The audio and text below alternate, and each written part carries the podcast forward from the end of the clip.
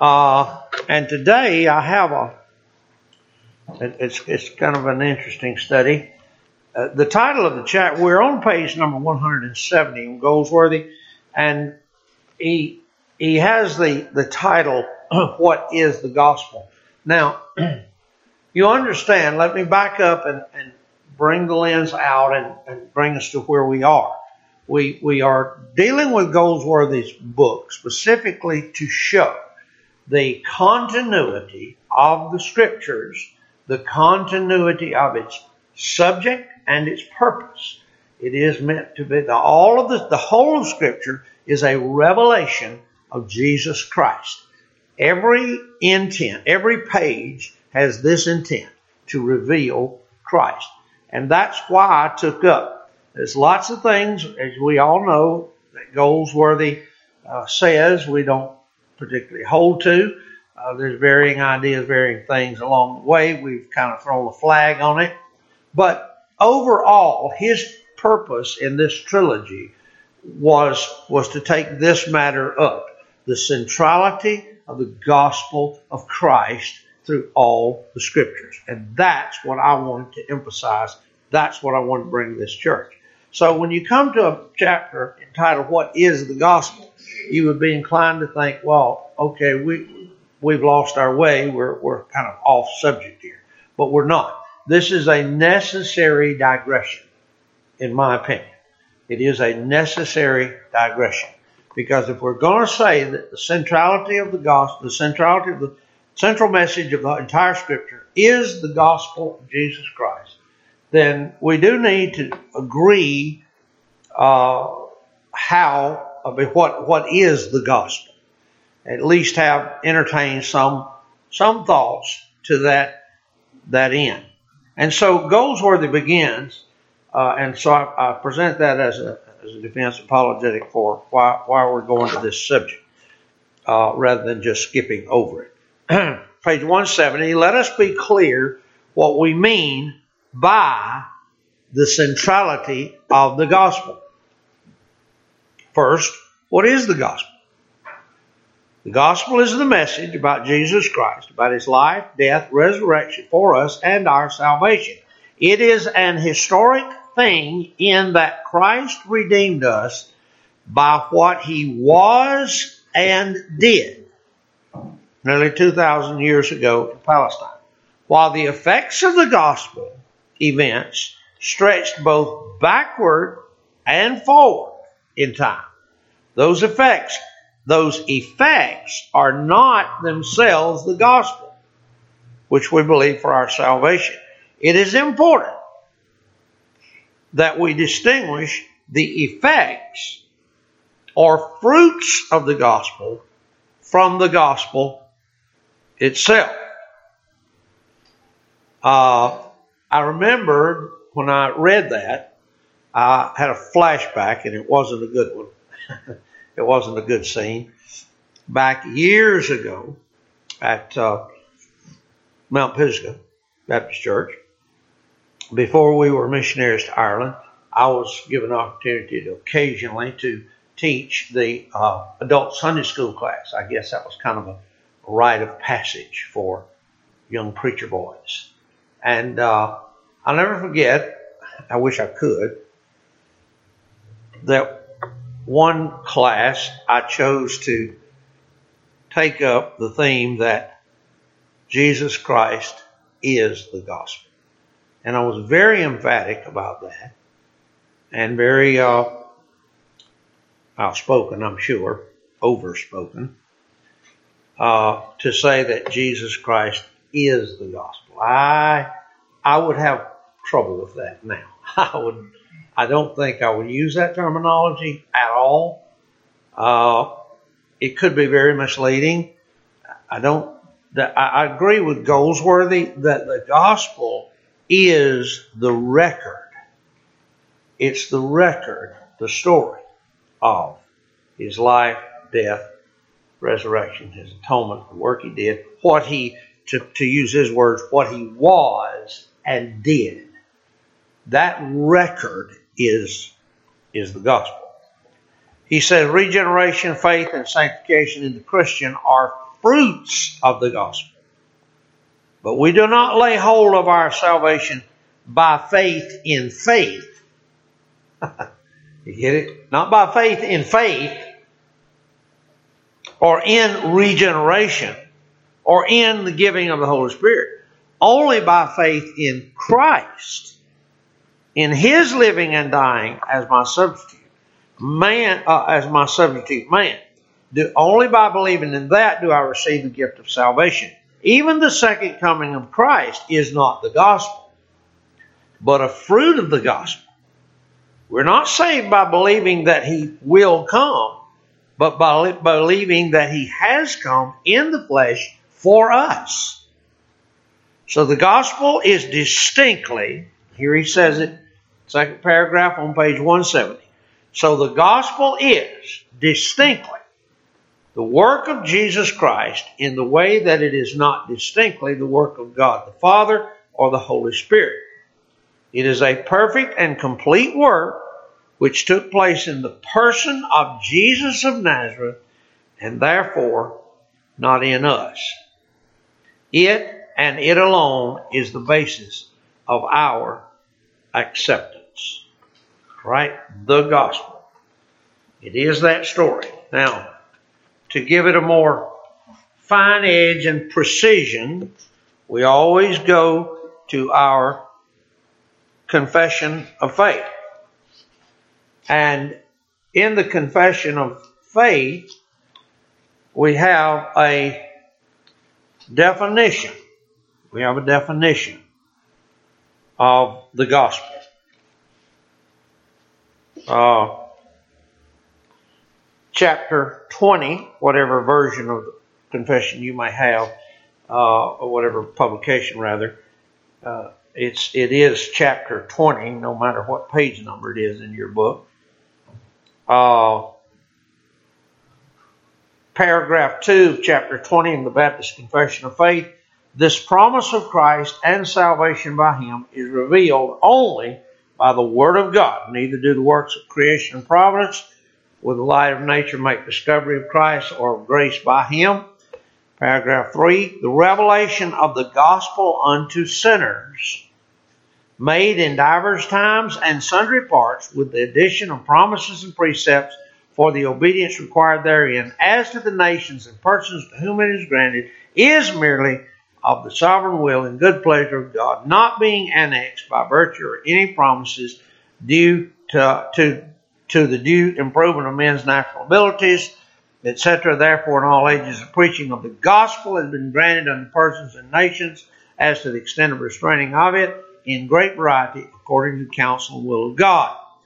Now, uh, chapter, uh, paragraph 4 of chapter 20. Although the gospel be the only outward means of revealing Christ and saving grace, and is as such abundantly sufficient thereunto. The gospel is the only outward means of revealing Christ. All right? And so on and so forth. That, that's not reading all of that chapter, of course, but that's just touching the highlights of the chapter on uh, on the gospel in our uh, in our Baptist Confession of Faith. All right. So a definition of the gospel. Now, to give it an even finer edge, uh, Dr. Gill, in his uh, work of theology, a complete body of doctrinal and practical theology, body of divinity, it's we refer to it typically as just the body of divinity. Uh, Dr. Gill says it takes up the gospel in uh, chapter 7 of that particular work. And concerning it, he says the name and uh, signification of the word gospel is the first topic he takes up. He takes up the Greek word itself, used for used for it throughout the New Testament, signifies a good message, good news, glad tidings, and such the gospel is. A message of good news from God from a far country to earth to sinners. The gospel of Christ was anointed to be preached and was preached, even good tidings, Luke chapter 4, compared with uh, Isaiah 61 1. And his ministers uh, bring it, whose feet are called, said to be beautiful because of bringing it. Then he undertakes the Hebrew word for gospel, and the preaching of it signifies also good tidings, same as the Greek word, which has led them to think of the incarnation of Christ, which is undoubtedly good news to the children of men and a considerable branch of the gospel of Christ. Our English word gospel, says Gill, our English word gospel is of Saxon, Saxon derivation, in which language spell, S-P-E-L, signifies speech. And so gospel is either good speech, which carries in it the same idea with the Greek and Hebrew words, or God's speed, speech, which he has spoken by his son, by the prophets, by his ministers. So the gospel, Gill first undertakes the definition of gospel by looking at the words used in Scripture, which we have translated the gospel. Now he says it's called the gospel of salvation. In Ephesians 1.13, it's called the gospel of salvation. It's called the gospel of grace. In Acts 20 24, it's called the gospel of peace. In Ephesians uh, uh, 6 15, 2 Corinthians 5 19, etc. So it can be called the gospel of peace. It is called in other places the gospel of the kingdom. Matthew chapter 4, verse 23, and so on and so forth. So there's different, these different names uh, for the gospel. But then at the close of that whole chapter, Gill says, I shall close this chapter with a brief answer to some queries relating to faith, repentance, and good works, as to what they belong, as to what they belong, whether to the law or to the gospel. Now, I won't read all of this because uh, it's rather lengthy uh, theology. But there's the question of does the gospel belong to under the old covenant or the new? Does that particular word belong to to the gospel of law, to the age of law, or to the age of grace? And uh, the answer is yes. the answer is yes. yes, it does. It belongs to the age of law and it belongs to the age of grace. It is the gospel. Now, then he closes with one final little point of controversy, and we won't engage in it, but I will just share with you the point he takes up the subject of whether good works belong to the gospel or to the law. And then take, goes into saying, does man, do men in all ages have the duty to believe the gospel?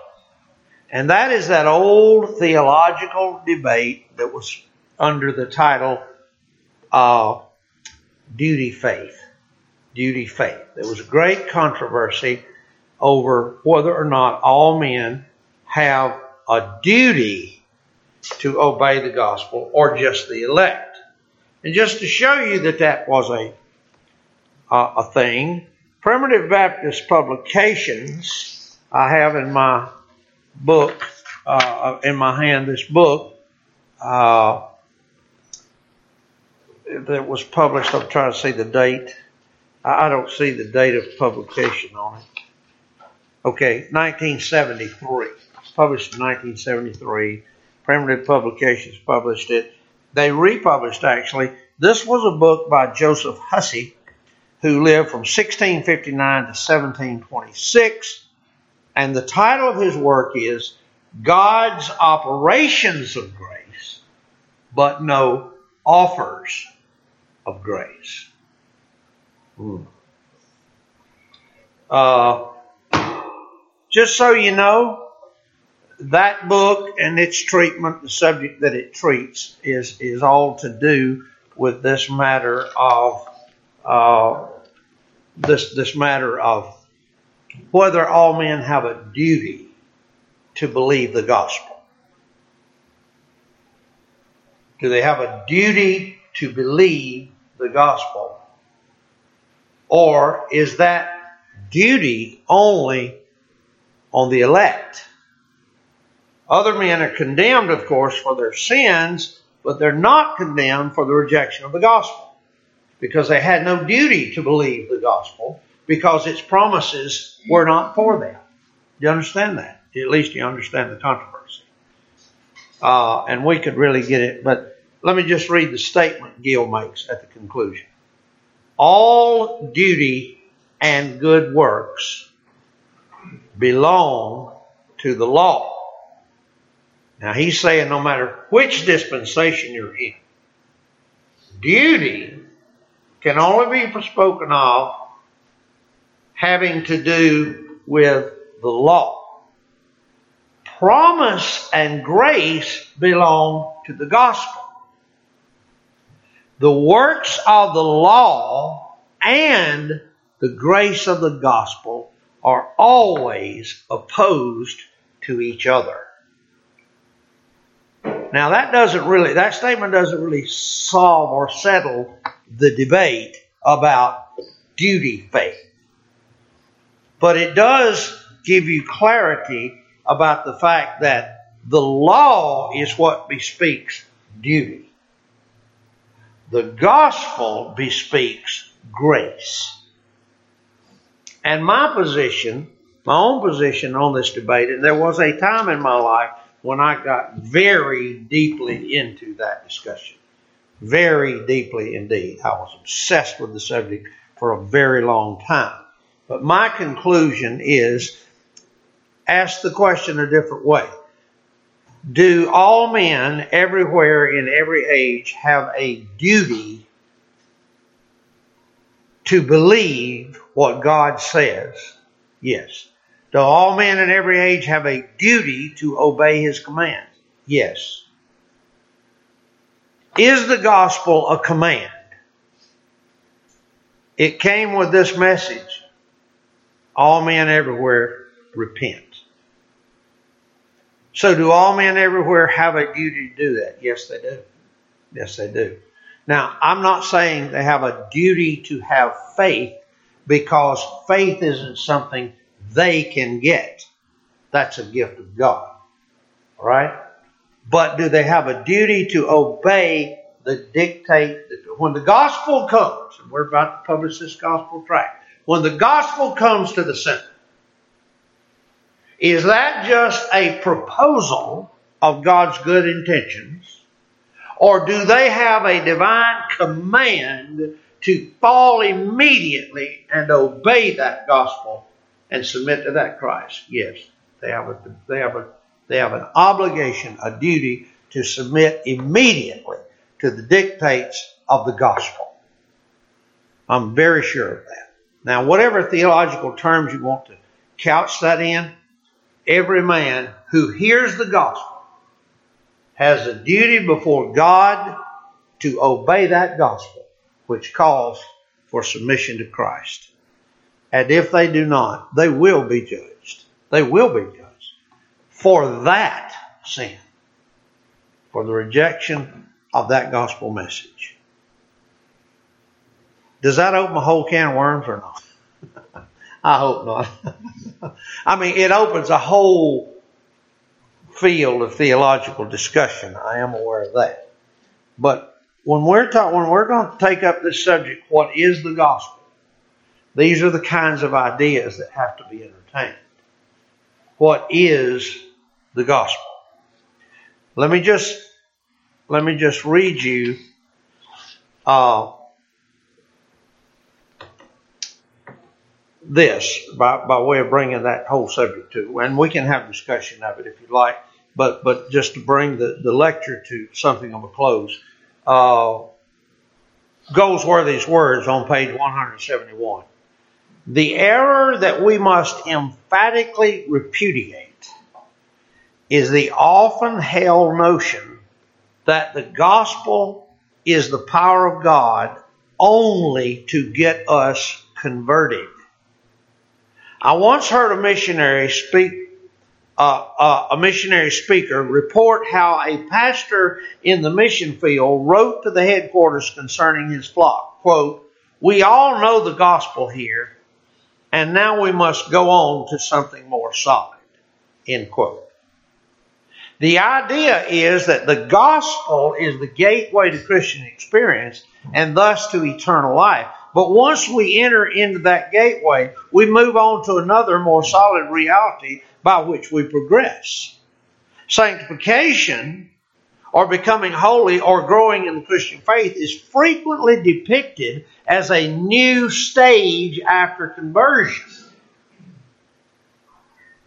The means to it is variously presented. For some, it is by an act of total commitment, or self emptying, or putting to death the old nature.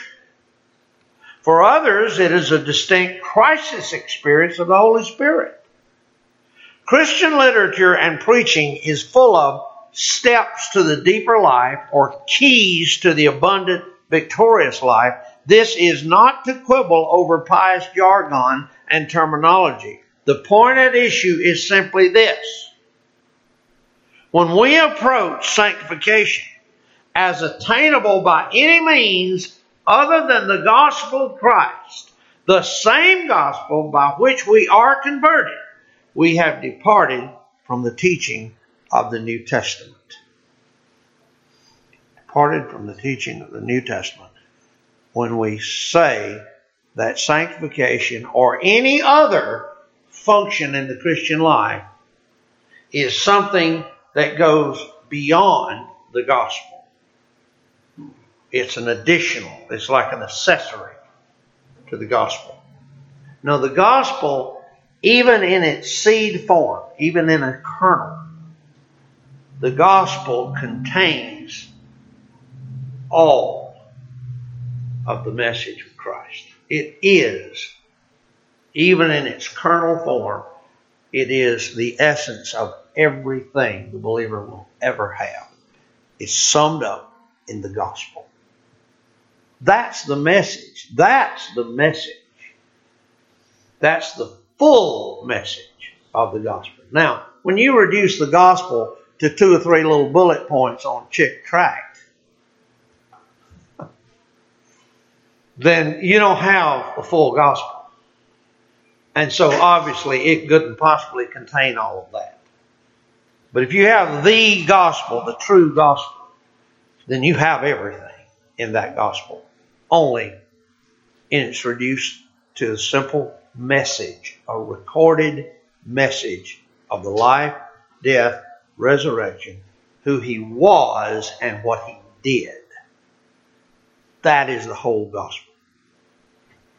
Okay? All right. So, I know I've opened a can of worms, so go ahead. Let's discuss it. Anybody have any comments? Luke, you have any comment?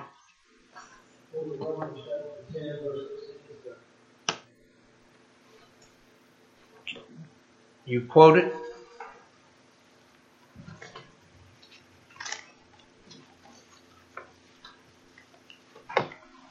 Were you going to quote it? Oh, yeah, I got the Bible handy.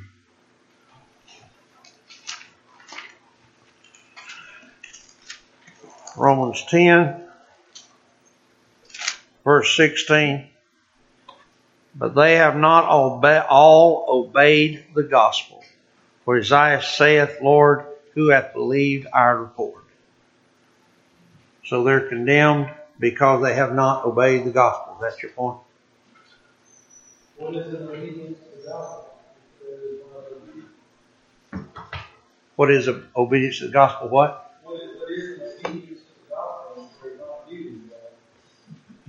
Hmm. Yeah.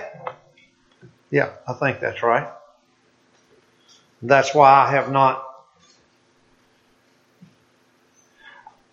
I, I tried to be fair in my times, my years that I was studying all that and hung up on that, and I was literally hung up. I tried to be fair to them, and I think to be fair to them, what they have a quibble with is telling a man he's required to have faith. Because we all know faith is a gift of God, and therefore, how can he hold men responsible for not having it? But there's shaky ground there. That, even that shaky ground. Because to have faith, is it not simply to believe Him? And do you not have a duty to believe Him? I, I think you do. So I wouldn't use that term duty faith because I know it irritates some. but I think the duty to obey and to believe is there in the gospel. I think it is. Whatever their good intentions may be. The beauty there is, is couched in the character, the veracity of the gospel. Right. He, his very truthfulness Hmm. demands that we believe. Mm-hmm. Absolutely. Absolutely. Period. I, I agree. I fully agree. Right.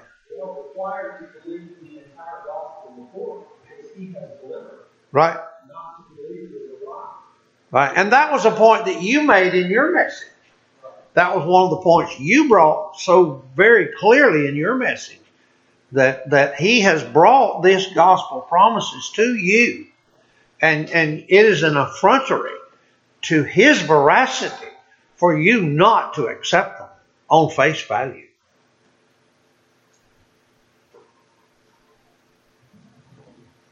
There is as much duty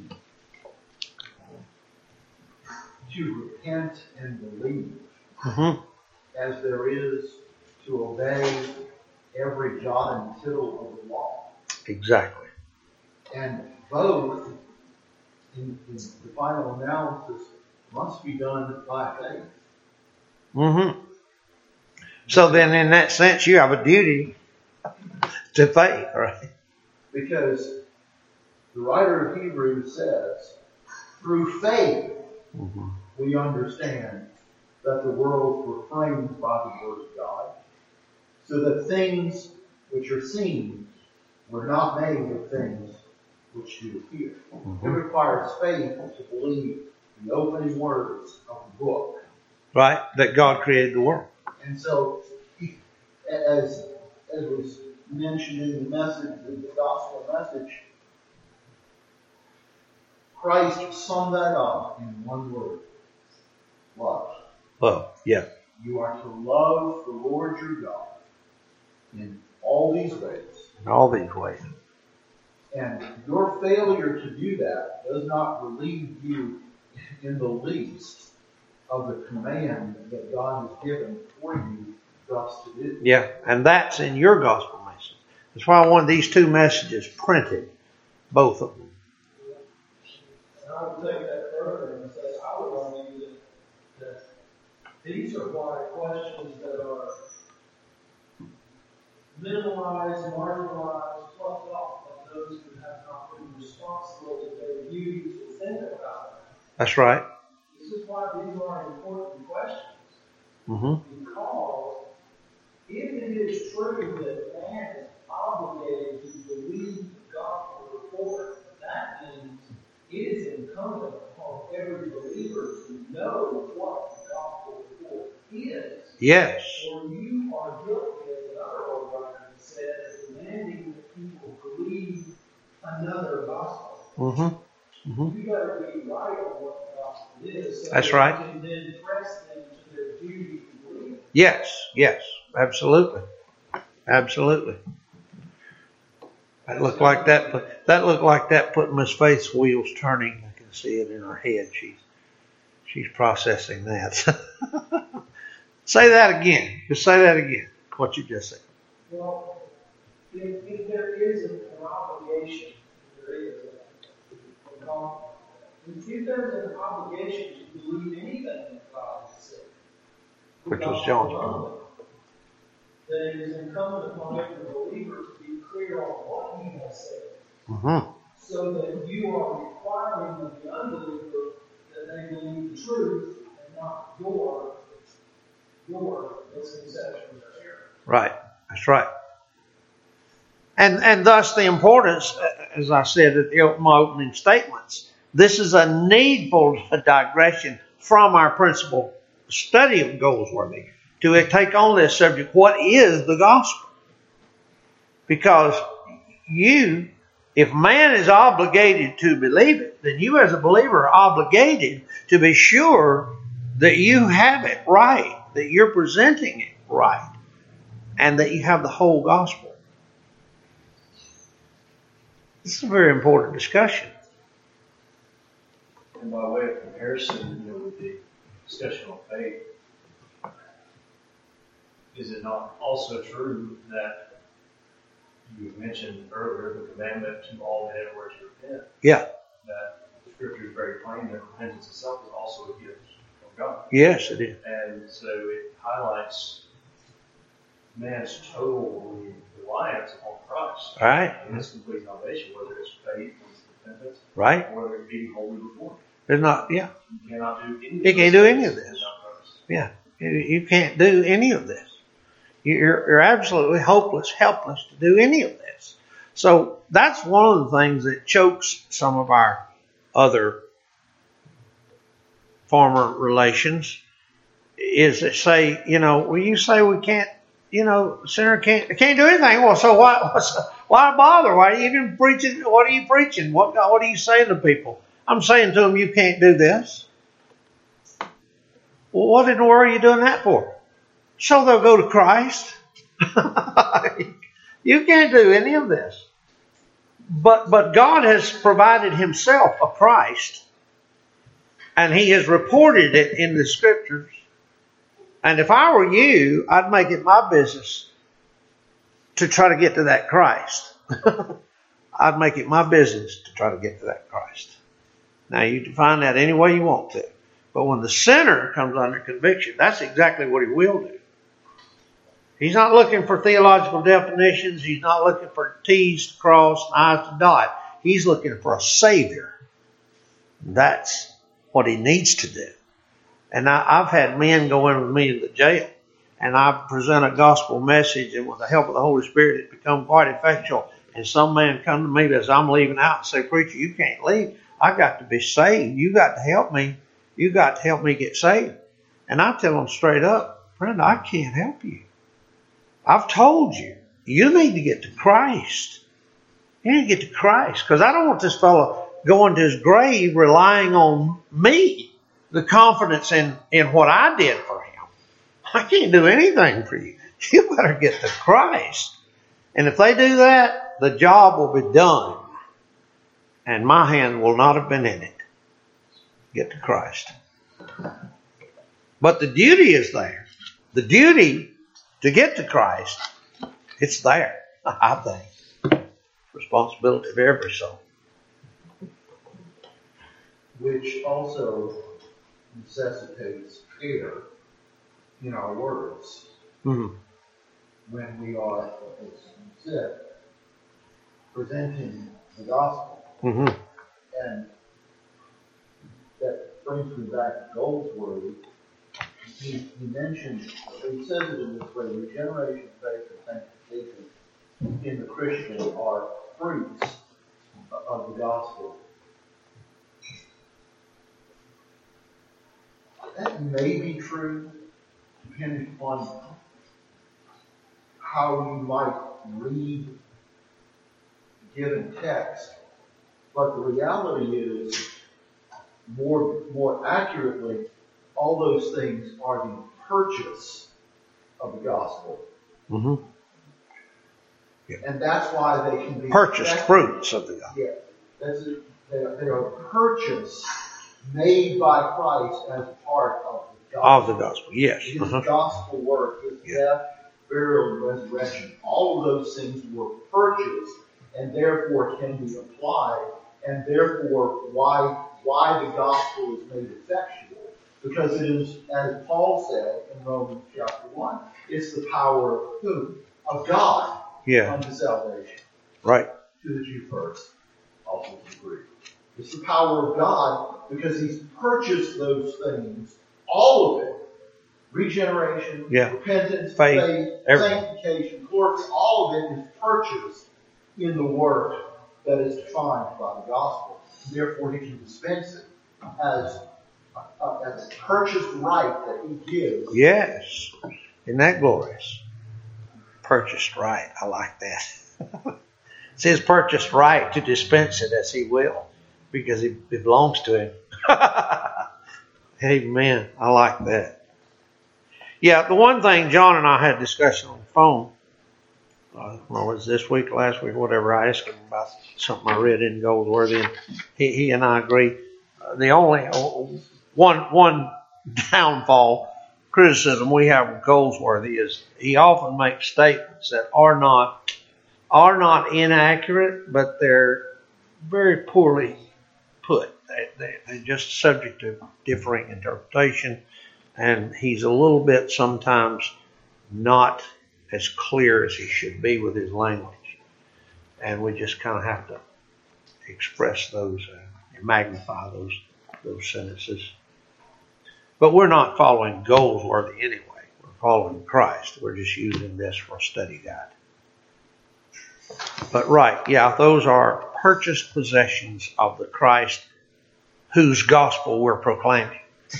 when we proclaim Christ, and that's that goes to Luke's point we're to know when you are presenting the gospel to a sinner. Here's the contents of that gospel. It isn't that faith and repentance and all these things are wonderful gifts and you can go get them. It's that Christ purchased them for his people. And he will, in fact, dispense them in time to his people. Now that is a biblical gospel message. And of course the question comes, then, well, how do I, am I one of those people? That's a wonderful question. You should go to Christ and get the answer to that. I recommend you go to Christ and find out. Because I can't tell you. All I can tell you is the truth. He purchased these gifts for his people. And that is a wonderful message. Where does that leave you? That's you and Christ. That's between you and him. Where does that leave you? That's a good question. You need to settle it. Very good. That's a wonderful discussion. I thought it would be. All right, let's let's conclude in prayer.